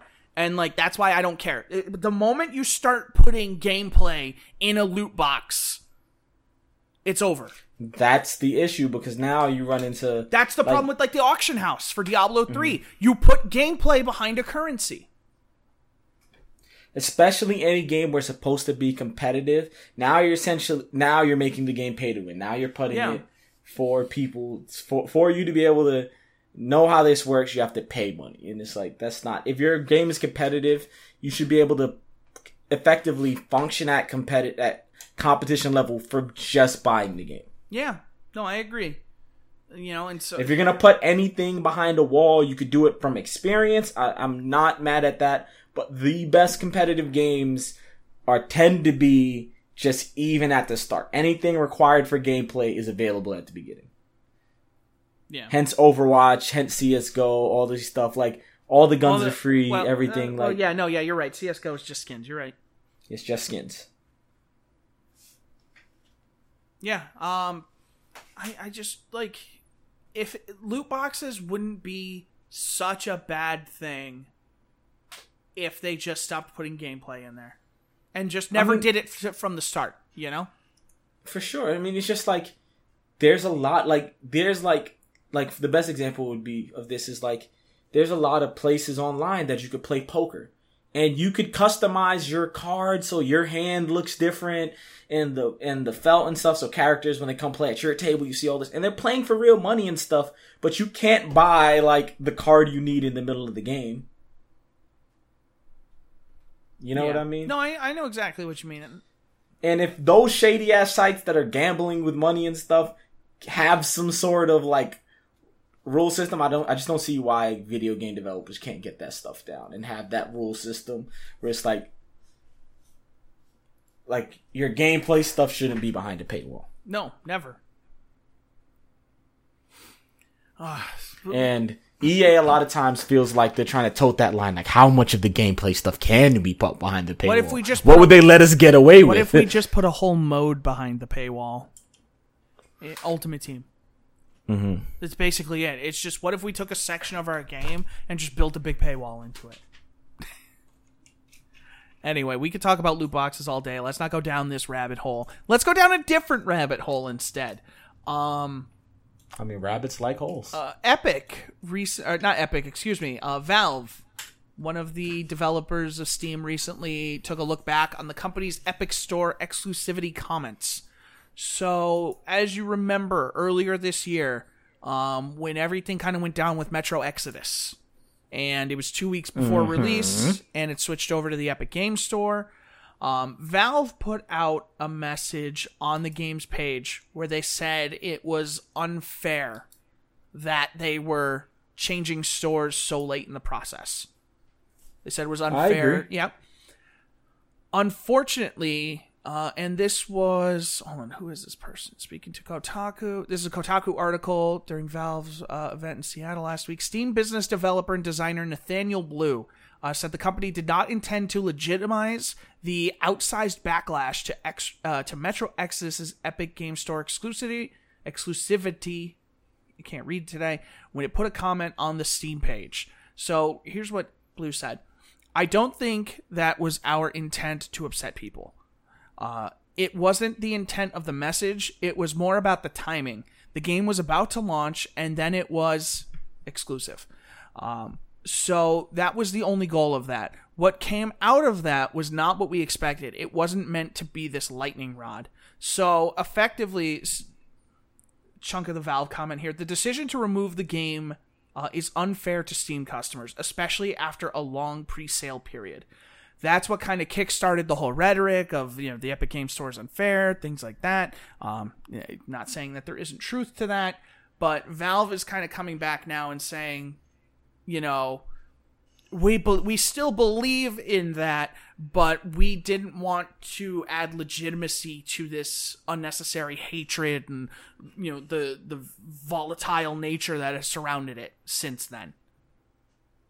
So like Valve regrets that they got involved in the in that portion of it, but obviously they still very much believe that hey, it was not a good move to just pull the game from Steam that late in the process. Which I agree with. Um and, and that's the thing is it's hard because like Valve has to protect the integrity of their store um and and it's not like they're not working on it, you know, for what it's worth and not even to really bring it into a, a, a not to make it a competition here or anything but um valve is where is it? It's on here. Um i put it on here we go uh the steam library uh an events overhaul is coming this month so valve is completely redoing the steam library um and they're adding a like so when you click on a game now you know how it shows you like when when you go on Steam, pull up Steam real quick, Nat. Mm-hmm. And you know, like, do you have it in the list or do you show the icons and stuff? I have the display of the Thumbnail. video, like the thumbnail and stuff. Yeah, Can you view it as like the detail view real quick? yeah. Okay, so you see how that is, and you click on a game. You see how it shows you like your achievements, recent news, things like that. Mm-hmm. Okay, so click on this article that I'm on right here, and look at the image in here. So the idea is they're going to take that side panel, they're going to leave the list of games there, but they're going to add this what's new section where at the top of your library you'll be able to see update kind of like what Discord does. When you open Discord and it shows you updates for games you've been playing recently, Steam's going to do that. And when you click on a game, Steam is going to give developers direct access to you in terms of like if they want to talk about an update. You know how normally you have to go to the store page to see like new updates and things like that? You can just see it right there. The developers will now have the ability to speak directly to the consumer who has already purchased their game on Steam. Which I think That's is a really good idea. This is something they've been talking about for a little while. Um, I think it like it's it doesn't make sense why this hasn't been a thing already. You know what I mean? But you know, Yeah. Like it, it- it's something that takes time and I understand that, but you know, and, and that's the thing is you know, people want to know why Steam's doing what they're doing or why Valve is charging what they charge and it's like, well, they're moving their store forward, you know? They're trying to build a cutting edge storefront. They're trying to stay ahead of everybody else, which I think is the right thing to do and, you know, it, it's I can't wait till this whole mess is done. I can't wait until the Epic Game Store has finally established itself to the point where exclusives is no longer a viable option and just like let the storefronts be the storefronts. This is this whole arms race. Of, I don't have I'm a gonna problem- Drop the I don't money. even have a- is- That's what I'm saying. I don't have the problem with the exclusives per se. The problem is like just like I don't know if you remember, but a little while back, remember when all the the streaming services were getting established, like Spotify, Apple Music, and everything, and Tidal, and then they would pay for an exclusive. So album, you, the only people getting hurt are the fans yeah. because it's like I use this store now. That means I can't play this game. Yeah. I mean, yeah. You know what I mean? I I think even then, like the music stuff was much more of a big thing because that's a, that that's behind a paywall. Where at least Yeah. the Epic Game Store is not behind a paywall. Yeah, but like But yeah, no, I I, get. What it doesn't mean, matter for somebody like us because we're adults, but I'm thinking about in a situation for like kids. Like imagine kids with no credit card. They their grandma buys them like a hundred dollar Steam card, and they're like, oh, "I'm gonna wait for this game to come out. I'm gonna buy it, this, that, and the other." And they and then they find out that this Steam card they can't use to get the game they want anymore. Right. You know Yeah, what I mean? Because it's not on that service anymore. Exactly. Yeah, I get that. That's the type of situ. That's the people I feel like it affects the most. You know what I mean? I agree. Because not for nothing for us, it's just like I'll just go fucking buy it on Epic. You know what I mean? But you know, Yeah, I just like. I just don't think like on PC the ecosystem that it is. I just don't think the right move is to lock things to certain programs because like people, you know, yeah, Steam's been around for a while, but nobody's ever. It's not that Steam doesn't have challengers. It's just that nobody's mm-hmm. ever put the investment into properly challenge Steam. Let's be real when it comes down to that, and it's because like people like EA and Ubisoft, they don't have to because they they drive their own sales with their own games. They don't have to compete in terms of function because and they don't even want to put other games on their storefront. Oh, it's they do. Just No, EA does. EA sells Like a bunch that's of not third-party developed stuff, by yeah. EA? You can buy Final Fantasy know. 15 on Origin. You can buy all the like Square Enix. Square Enix games are available day and date on Origin. You know. I did Um, not know that. Yeah. Again. Oh, stand by. Bah, bah, bah. Sorry, my phone was on. Um, I just think it's such an unnecessary level of like absurdity that it's like now we have to open because that's the thing is like Valve never tried to stop anybody from selling their games on other stores. Valve was like, "Hey, you can have UPlay. You have UPlay. Great. We'll open your game through UPlay, sell it on Steam. Whatever. Not a big deal. You know? It's just Epic Game Store is just coming out here and they're it, it it's not even that like they're getting these exclusives. It's just that they they have this like go it alone kind of mentality to them where they're just like it needs to be us or no one. That's the it's it, it's a toxic culture. It's us or no or not, you know, it's only us or not at all, you know? And whatever. Um Because like if they were doing like skins or something for their platform or something like that, I wouldn't even care. Like you know what I mean? But yeah, I don't know. Yeah. Um Homeworld 3 was recently announced by Gearbox. They announced it at PAX West. Development is being handled by Blackbird Interactive, who do who did the remasters for the first two Homeworld games, and also made the Homeworld prequel Deserts of Kharak, which is a very good game. Um, they're bringing it to Fig, which I I'll never understand why these big publishers insist on bringing their games to crowdfunding sources. Like They think that's the I think Get it's some I think it's crazy enough that Gearbox put a game in early access, you know, and they're a big publisher. Like you should just make the game, but you know, Risk of Rain is a different story because it's an indie. They're just like doing some publishing, whatever. I forgive that, but like these publishers that are just like, hey, give us money in advance for a game that's not even anything more than a twinkle in an eye, you know? It- why? Why do you need to crowdfund? You're a publisher. That's what you do is you have the money to make the game. You shouldn't have to crowdfund it. Like if EA crowdfunded a video game, the the world would riot. They'd be like, "Who the hell do you think you are?" If Blizzard tried to crowdfund the next Diablo, Nobody's gonna support that, you know, because that's stupid. It's like, don't you have money? I don't know. I'll never understand why big publishers have to crowdfund stuff, but it is what it is. I don't think it's even the problem of crowdfunding. It's more so getting on the platform that's used to put like shine on small like indie creators. It's like, oh, here's this behemoth, crowdfund this thing. It's like if they was like, hey, buy into this game, we want to do this, but we don't think there's an audience. Like, you know what I mean? I think that's the main reason why people do that is to be like, hey, we want to do this, but we don't want to jump commit to putting all the money behind it. We want to make sure there's an audience first. That's what I would assume. I get that, but, but like you would have the thing is is they have the the the sales numbers for the remasters. They have the sales mm-hmm. numbers for the I mean, I don't think it's Deserts a one to one for for this game specifically. I'm just speaking with publishers putting stuff on crowdfunding in general. I just don't think big publishers should be crowdfunding. I I don't think that's I think that's just an excuse. Like, yeah, you can make the argument they want to see if there's a market for it, but honestly, that's a bad in- that's a bad indicator of the market because only the diehard of diehards, the people who would have bought it anyway, are the people who are going to crowdfund it.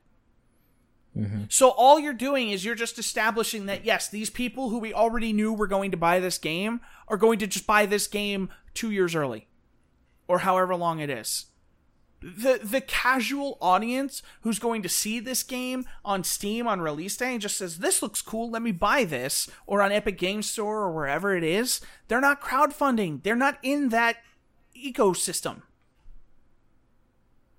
Like mm-hmm. I, I, it's a it's a very flawed logic to be like, look at this crowdfunding, like me, like Bloodstained. Look at Bloodstained. I only know about Blood. I only knew about Bloodstain being crowdfunded because all the games media was talking about it. Castlevania Symphony of the Night, like directors out here, he's making this new game, and it's like Symphony of the Night, and I'm like, fucking yes, I'm there. Let's do this. But that's because I'm in that, you know. Mm-hmm. You know, half the people in the world, you know, who would, who would be interested in that game probably still don't even know it exists because they just haven't looked for it. You know, they don't know that guy's name. They don't, you know, they're not looking at Kickstarter and things like that. They're not looking at the game stuff every day, but they might like that game, you know? Mm-hmm. I don't know. Yeah, they gotta bring they gotta bring uh Rusty's real deal baseball to Switch. Side note. yeah, I just figure marketing is always going to be their best tool, and like I don't think crowdfunding is effective enough marketing. Like they, I, I think that's really it. Is they just want early marketing for free but crowdfunding is not the advertisement that they're looking for. Um let's keep going down the line here. So CD Projekt Red is officially making more Witcher and Cyberpunk games in the future. Mm-hmm. They so, moved to a two studio format. Yep. So they're going to be making, I, I would assume, sequels or spin offs of these games for the foreseeable future? Well, I would assume that just means they're as they're closing up on Cyberpunk, they have a they have a branch of a team getting the groundwork down for Witcher is what I'm assuming. Yeah, maybe alternate or whatever, but um, yeah, I imagine there's going to be a small team working on either one at any given time. That's what I was saying. Yeah, they're they're very successful. You know, you know that's the only game I'm looking forward to now that I have Catherine. So Cyberpunk. Um, yeah, Cyberpunk's like the only game I'm I do not know. Cyberpunk, like it had that really good showing last year when I watched that like gameplay demo, that 40 minute thing. Mm-hmm. But I feel like they've kind of been trying to walk some of that stuff back a little bit, and so like I'm I'm a little more lukewarm on that game the longer they talk about it. I don't it know because, like, how I, much they're walking back per se, but if it's just Witcher with guns See, that's I'm not down. that's not enough for me because I've never I've never been crazy about The Witcher's gameplay. See, I I, I like The Witcher's gameplay, so you know I'm cool. I'm cool either way. I just want those. I just want that and good story with interact like cool interaction, and that's it. I'm cool. Like that's all I need, and that's what I like from that studio. So I'm on board. But but yeah, um, I don't know why why where I was going with that, but Yeah. Um, I didn't have. I was this- starting and saying something. What were we talking about? What? What? We were why talking did we start talking about The? Witcher and Cyberpunk because Oh, moving to two studios. Yeah. Oh, yeah, because they initially following them before they had a small team just writing and stuff, and then they got some people doing artwork. And then when they fully developed, they just like, okay, now we're done with Witcher. We're gonna bring everybody onto this, and it was like maybe a team of like twelve people. And I think now they moved like fifty people to doing Witcher stuff, and they're like just doing story and stuff until they get everything together, and then they're gonna move the rest of the guys over to just all hands on Witcher, and then I think that's the cycle they're gonna start going with. yeah, But you know, I really like CD Projekt Red, and this is gonna be their chance to solidify if if Witcher is just lightning in a bottle or do they got something? You know what I mean? yeah. So Um, I didn't pull this, but I just saw this and was aren't they aren't they publishing the Baldur's Gate thing? The Baldur's Gate remake that the people who worked on Divinity is putting out. No, Okay. uh, actually, I don't know who's publishing that. Um,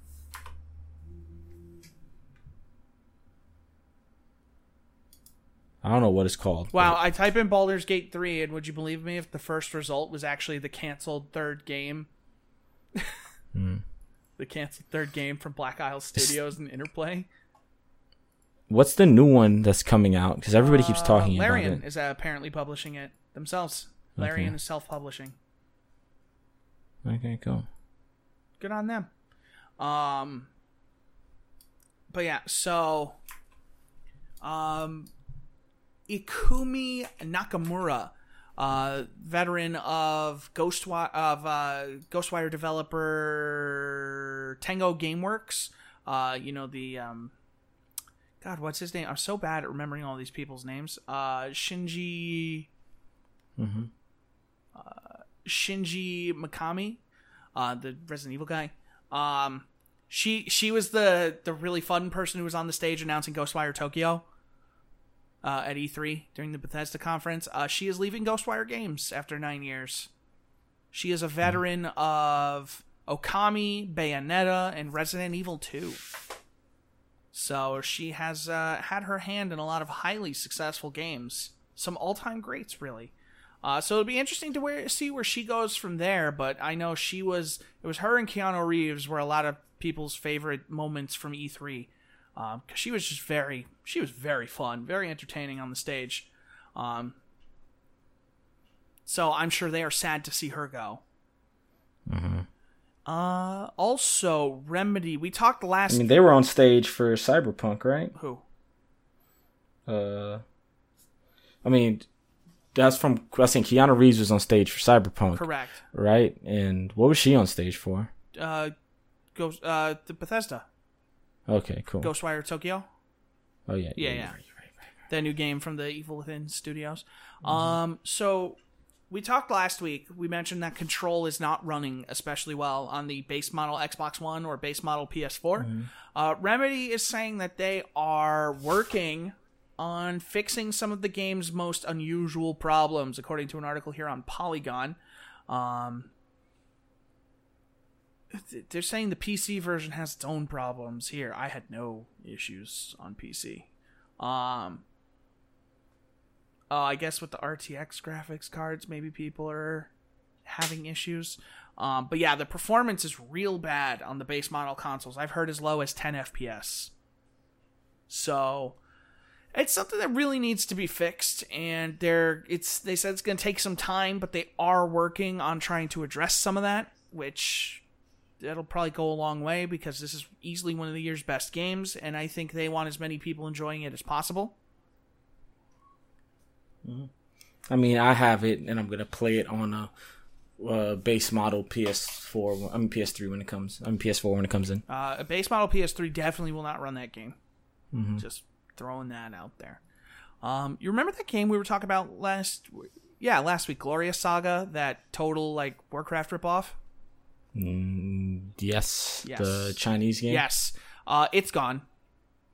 They pulled it offline right after Blizzard sued them. They just took it all down. it is inaccessible. I mean, like I said, the only problem is that they tried to bring it outside of China because those games live and thrive inside of China. I, they even shut down the Chinese version. That's cool. That's interesting. Yeah, That's- that's, so they took to their official Facebook. It's probably page. gonna pop back up under another name. So, due to some irresistible reasons, we decided to announce that the game will stop operating at 6 o'clock on the 29th of August, uh, and that all servers will be closed. Players can't log in any longer. So, apparently, you can still, or at, at the time of Polygon publishing this article, you could still download the game, but you could not sign in. So, you couldn't actually play it. So, Blizzard won that's how you know you're in the wrong. Like, yeah, I get what you're saying, but if they shut it down in China too, they obviously had some belief that Blizzard was willing to take that as far as they could. Yeah. Um. So we had a couple of things. I'm kind of gonna jump around a little bit here. Uh, we talked about Overwatch coming to Switch. There's a new Plants vs Zombies shooter game. You remember the Garden Warfare franchise? Mm-hmm. They I kinda, like Plants vs. kind of moved on from that. So there's a new shooter. It's kind well, I kind never of played the Garden Warfare it's version. it's Plants vs Zombies Battle for the Battle for Neighborville. Um, it is kind of like Garden Warfare, but it sounds like it's very expanded. Um, there's new characters, there's new co-op classes. Um, there are f- some free roam maps. Uh, it's still got like the versus gameplay, things like, like- that. this looks like Fortnite. It looks kind of like a hero shooter, you know, but Plants vs Yeah, I don't care. I'm not interested. Yeah. Um, I mean, it looks good. Like it, it- visually, it looks good. Yeah, it looks cool, but not interested. Yeah, it's a. I think it's going to be free to play, and it doesn't officially launch until October 18th. But you can purchase a twenty nine ninety nine Founders Pack, gain instant even less access interested to now. six weeks of special pre launch content. Uh, the first week uh, gives players the turf takeover player versus player map, uh, the plant side free roaming zone, town center, and a special fire defender customization reward. Oh boy! Subsequent weeks will add more content leading up to the launch on October 18th. Um, I mean, it looks cool. It looks cool. Why not? I'm I'm not gonna spend thirty dollars on this game, but when it comes out for free, maybe I'll check it out. It looks entirely unoffensive. I'm okay with it. Um God, I don't want to save like all the bad stuff for last, but I really just don't even I might not even talk about it. Uh Capcom Just bullet point through them. Capcom is showing a new Resident Evil game uh, ahead of Tokyo Game Show. So on September 9th, they're going to show Project Resistance. Yeah. Some people think it's going to be a multiplayer game, like a co-op game. Like a lot of people are talking about like there was a PS2 game that was kind of like this. There are some thumbnails and apparently according to this Twitter thread, there is definitely four-player co-op. Yep, it's probably gonna be a Left 4 Dead esque Resident Evil game. why not? You know, especially if it's running in like the RE2 engine. Mhm. Like why? Why? Why not? Um, Resident Evil Outbreak. That was the game. Online survival horror game released in 2003 for the PlayStation 2. Yeah. Um. Yeah. It's a, new Resident Evil. It's, it's what everybody wants now. Resident Evil's probably at like peak popularity since what the 90s or like the mid early 2000s. Peak popularity since Resident Evil 4. Even though I think 5 is really good. Yeah. I don't think just don't fuck with that game. Oh man. Um, we touch a little on Destiny here. They showed off, um, or people found new exotics in the game at the Destiny 2 PAX 2019 build, uh, including a pretty snazzy looking rocket launcher, the Deathbringer, um, which looks just real cool.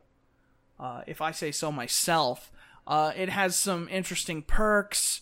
Uh, it fires an explosive that you can detonate before it impacts, and the further it goes, it'll drop these void orbs. Uh, and the the further the void orbs fall, the more damage they deal. Um, there's a new machine gun called the Bug LMG. It's gonna have some crazy stuff. Uh, its main perk is pyrotoxin rounds. The gun fires explosive ammunition. It only has 13 rounds in the magazine, but does very high damage. So it's basically like an automatic sniper. The Divinity Trace Rifle, which is something that they've talked about. It's going to make uh, every hit basically like a critical hit. And there's a rumor that the first gun you ever picked up in Destiny, like in D1 in that first mission, they're going to bring that back as an exotic, similar to what they did in the original Destiny. There's some exotic armor. They saw the raid collection. Um, it's cool stuff. Uh, I'm excited for that as always. It's nice when Bungie, you know, doesn't try and hide that stuff, and we get something to be excited about. Uh, before we get into any of the crazy stuff, one uh, exciting. This is the one I was talking about just before we started recording that. Uh, Days Gone is getting a new Game Plus mode next week, and I am Word. totally going to play through Days Gone again.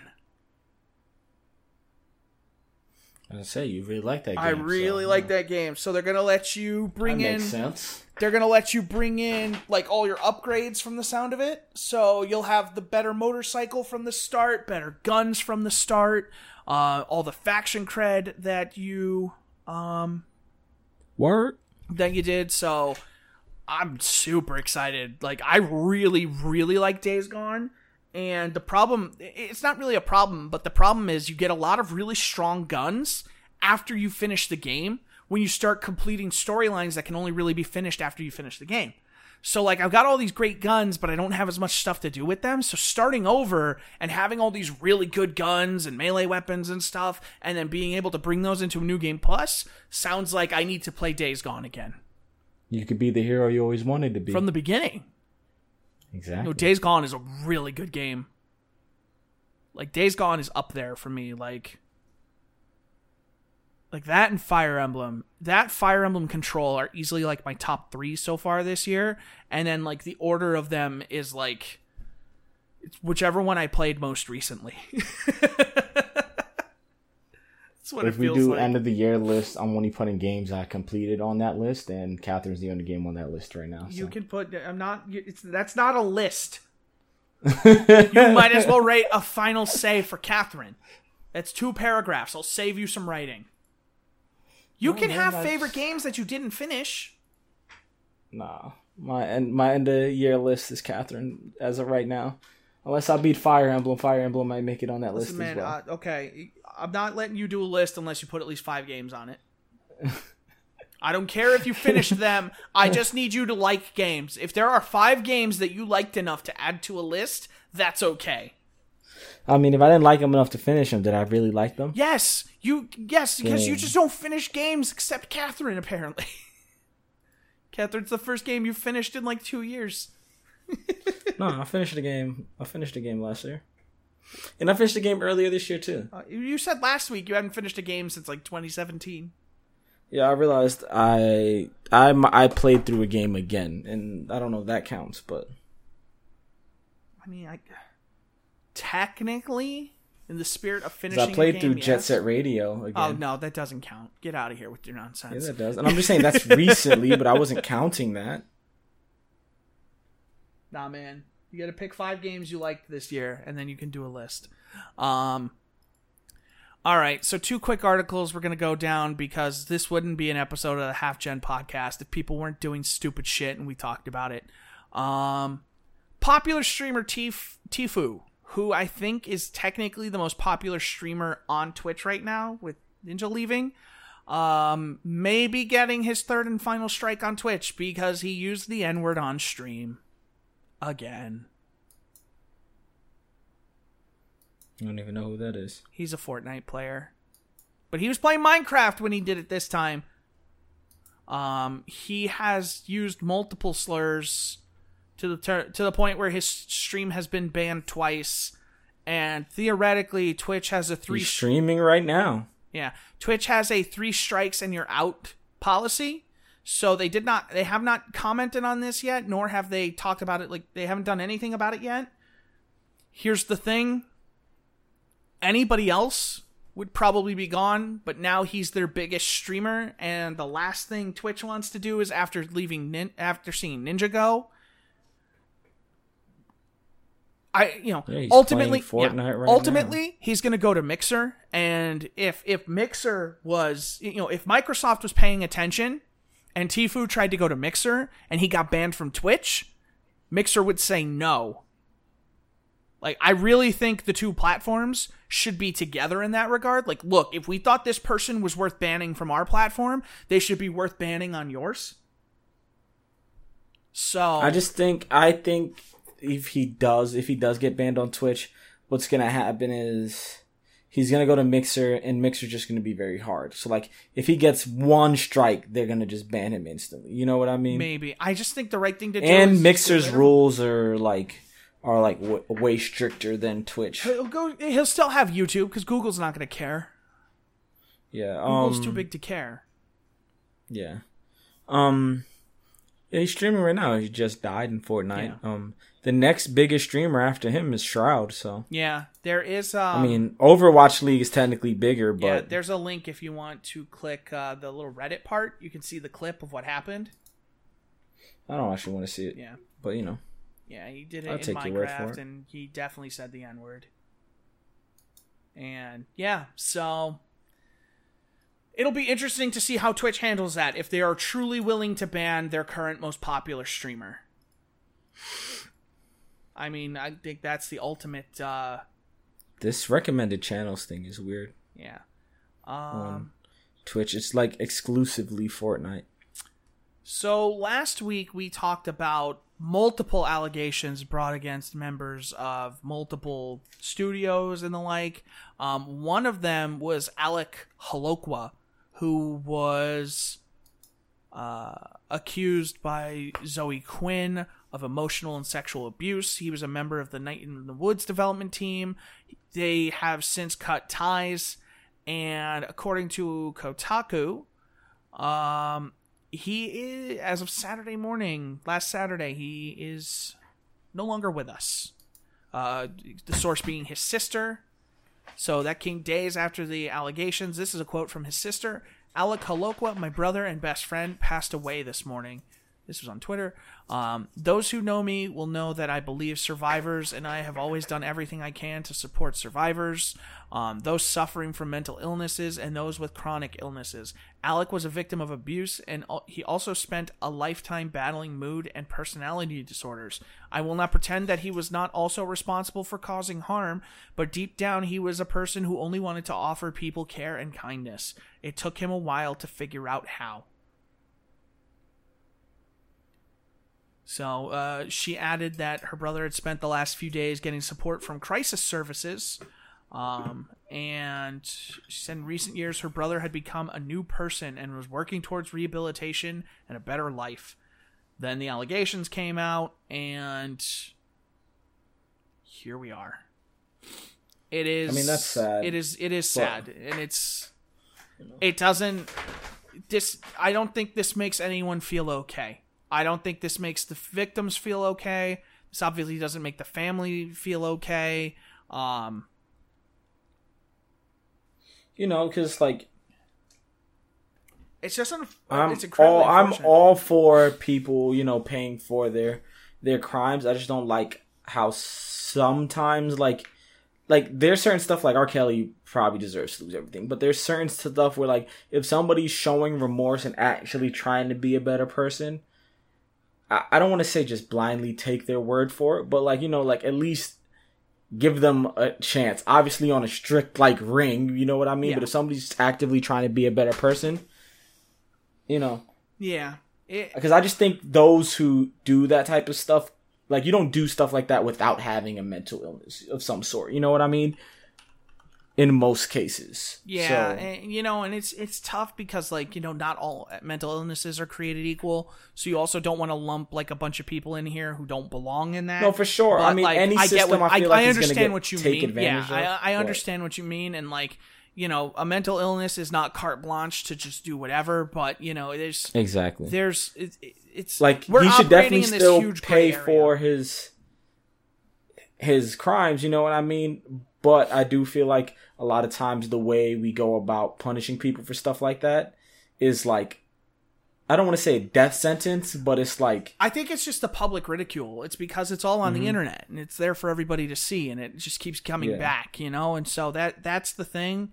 And it makes it really hard if somebody's trying to change their life to just Es- be presented especially if this is a thing that like and again i'm not saying that this makes it okay but if this is something that they had kind of put behind them and been like no like if that was an experience that they learned from and Mm-hmm. took that to heart like the reaction from that person and said you know what from here on out i'm going to be a better person and then all of a sudden out of the blue it's back again after you've worked on, so hard on making those changes that's that's devastating Mm-hmm. you know and i'm not i'm not trying to victimize the victims no for sure one hundred For percent. That is not I mean, what I'm trying just to like- do. But you know, it's it's just I it's mean, unfortunate for, everybody, top to bottom. like f- for most people like most people have done some shitty things and not not I don't say shitty things but like growing up like you might have said something to somebody that you're like thank god they weren't like suicide or something because they might have hurt themselves because i was in a bad mood or something and then you learn from that and like you don't want like you never want to be like i feel like i'm a completely different person than i was in like middle school or something but as in middle middle school me probably said some fucked up things to some people you know what i mean just because I thought I was being attacked, so I felt like I needed to go to the wall. You know what I mean?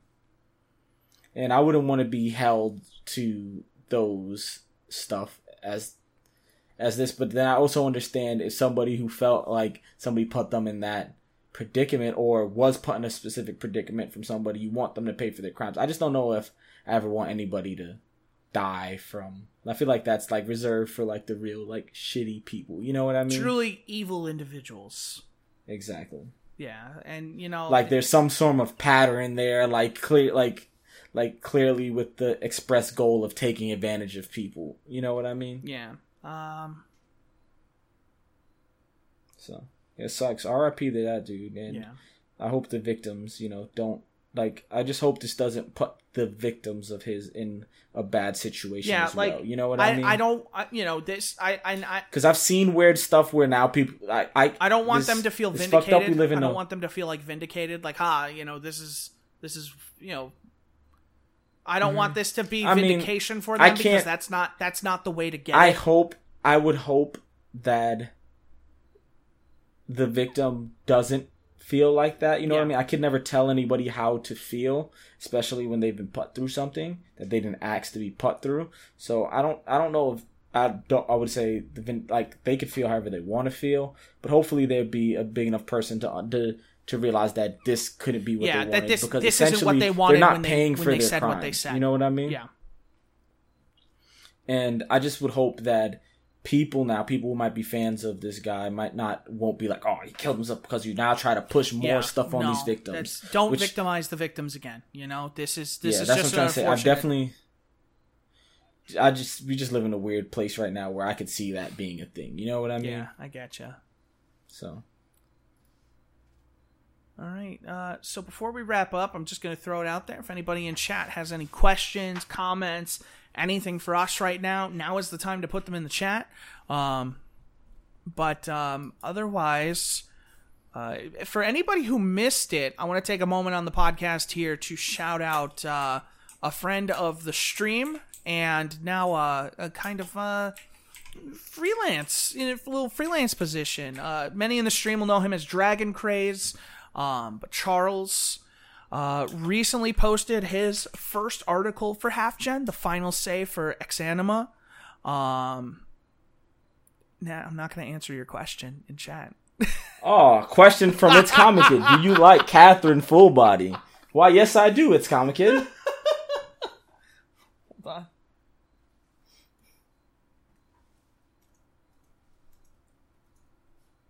There's a question for you in chat. You know, I don't know. It's just, it is what it is. Um, but yeah, so that's uh, we're hoping that Charles will eventually become a as as far as you know we consider it full time. Uh, but uh, a permanent member of Half Gen in the future. Uh, you know, we're taking him through the process, working with him, and you know, getting him up to whatever loose standards we have. But um, I'm looking forward to it to having somebody else contribute and somebody else who can, uh, you know, eventually join us on the podcast too. That'll be exciting. Get a get a fresh perspective in here. Um, looks like it was just uh, it's Comic Kid who had the the, the questioner. Weird. This looked a lot like Nat's name, but I guess it couldn't possibly because you know Nat, Nat would know. It's like it's like is comic kid. Yeah. I'm like it's comic Yeah. kid. You know what I'm saying? All right, guys, but thank you so much for being here.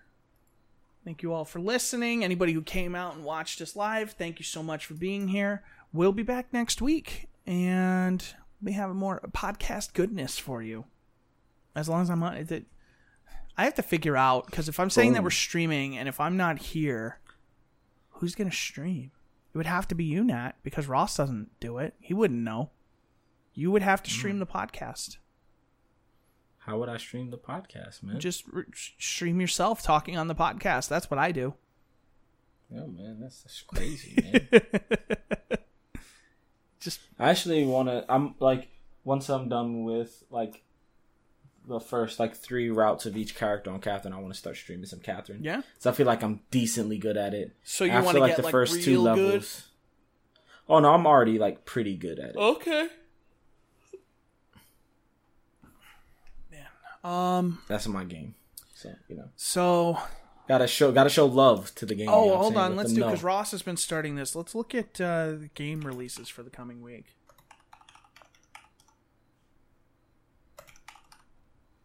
Game releases September 2019. Let's see what we got. Um. Why does this have to be sorted by platform? Why would you do that? Um, here we go. So coming out this week, uh, I guess like as of the podcast being posted and onward, uh, Monster Hunter World Iceborne and NBA 2K20 coming out September 6th. Um, so that's going to be Friday. That's going to be the day this goes live on the site and where you enjoy your podcasts. These games will be available.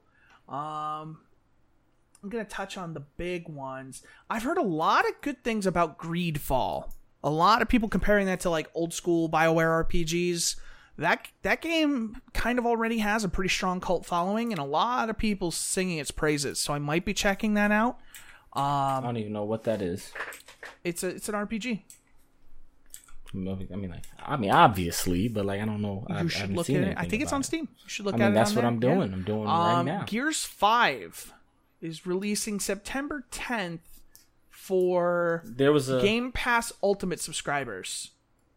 there was another uh what you call it another cyberpunk moment for gears because apparently you could have uh a non-traditional love interest in gears and people are upset about it so you know Um, Pro Evolution Soccer. people shitty people will keep being shitty Yes. Pro Evolution Soccer is coming out also on September 10th. So if you want the only game where I think isn't that Messi or Ronaldo now? Is it Ronaldo who's exclusive to that now? I don't know. i don't know Um, but then rounding that's the wrong person pal yeah, rounding out the week next Friday. Actually, pretty big day. We got NHL 20. We got Daemon X Machina coming to Switch, and then we've got Borderlands 3: The Prodigal Son returns. Uh, and so, uh, anything you plan on playing that's coming out this week? nope no plan on playing shit I will definitely be playing Gears 5 on the 10th. So you can check me out, twitch.tv slash nightmarecv. I will definitely be playing Gears 5. I may be checking out Greedfall at we some point. sh- once I'm done with Control, we should figure out if we're gonna play uh, State of Decay 2. Oh, I'm down. You, me, and I'm down for that. Because we should stream that and play We that. I should. feel like that's like that's something we should make happen. But yeah, we should wrap this up. We're going on two hours here, Are boys. we really? Did we make it? Yeah. Holy shit! No, yeah, wow. like ten minutes away. yeah, all right. Well, thank you guys all for being here. Uh, hopefully next week we'll be back with Ross and uh, a lot of exciting stuff. Keep an eye on the site. Um, for all the new posts coming. We're gonna have final says for Wolfenstein, Control, articles going up around those games as well. Um, we're gonna have a year two in review for Destiny two. Um, Yo, shouts out to God Troll. I hope his computer's okay. Yeah. I think it's fine. Nah, he said he's restoring it and No, stuff. He restarting from like, update. It's a new computer. You just got it today. Okay, cool. Yeah. Well, I hope I hope everything's good. I hope everything's. You know when you get a new computer, you got to update it 60 times. And then Oh, all your drivers and stuff. You restart that thing 45 times the first day. Greedfall looks cool. From watching the trailer Yeah. just now, it looks like some older RPGs, but with like some new stuff incorporated. My favorite part of the trailer was it was like IGN, Kotaku, and then it was like Geek.com, and just like random sites. I, I love when places put stuff like Yeah. that. All right, guys. Like, like, like even if it was like something like half gen, for example, I'm cool. But it was just like random generic names, like Geeks.com, video. I like video games.net. like, Well, that was that Oh, was the man. one thing, like, because we had Gaggle back in the day, and when we made this site, Mm-hmm. Ross didn't want game in the title because that was a big thing. Because that's like what Giant Bomb was founded on, and they were like, Ross is a huge fan of Giant Bomb, and like he was like any sure, any for sure. site that he made in the future, he was like, I don't want game in the title. and that's why, and I don't blame him because like you look at many of those sites, and it's like, eh, you know. Remember, Mm-hmm. IGN used to be Internet Gaming News. Yeah. Um, you know, we used to write for those gaming nerds. yeah, Half Gen's a good name. I think it's a good name. I mean, that was my whole thing. Uh, we- We're gonna definitely make the two hours now, but that was my whole thing with when naming 8-bit drum because like 8-Bit Drum's a good I name. knew, like, That's a good name. yeah, just because that's the it, it was gonna be like games and music. That was gonna be like pretty much it, and it was like there we go. That was Yeah, a no. name that you know rolls off the tongue. It's good. I like think that half name. gen is good too. Especially because there's no, there's nothing. It's just halfgen.com. Yeah. It's simple, no numbers, nothing crazy. I know what- spelled exactly the way you think it would be. We told you how we came up with the name, right? Yeah, I was Yeah, no, I, I just wasn't sure. Like, because you was thinking up names, and I was like, oh, let me see if I could put a logo together for that. And well, yeah, no, yeah, because uh, I just wasn't sure. Like, I know we talked about it on the podcast, and I'm like, did we do that in episode one without Nat, or did we do it on one of them with him? The origin of the name itself. Thank you, PS4 Pro. Um, all right, that's gonna do it. 100%. We're done. We're wrapping up. Thank you all for being here. Have a great day, morning, evening, night, wherever you are, whatever you're doing. Have a good one of it. I love you. Bye bye. yo, if you're on the train, in a car, on a plane, on a boat, you know, safe travels, and enjoy this podcast for your listening needs. With a fish on your dish. I thought you was gonna say dick. I don't know why. I was like, whoa. Goodbye, everybody. I'm done. I'm I'm, I'm done. Bye bye.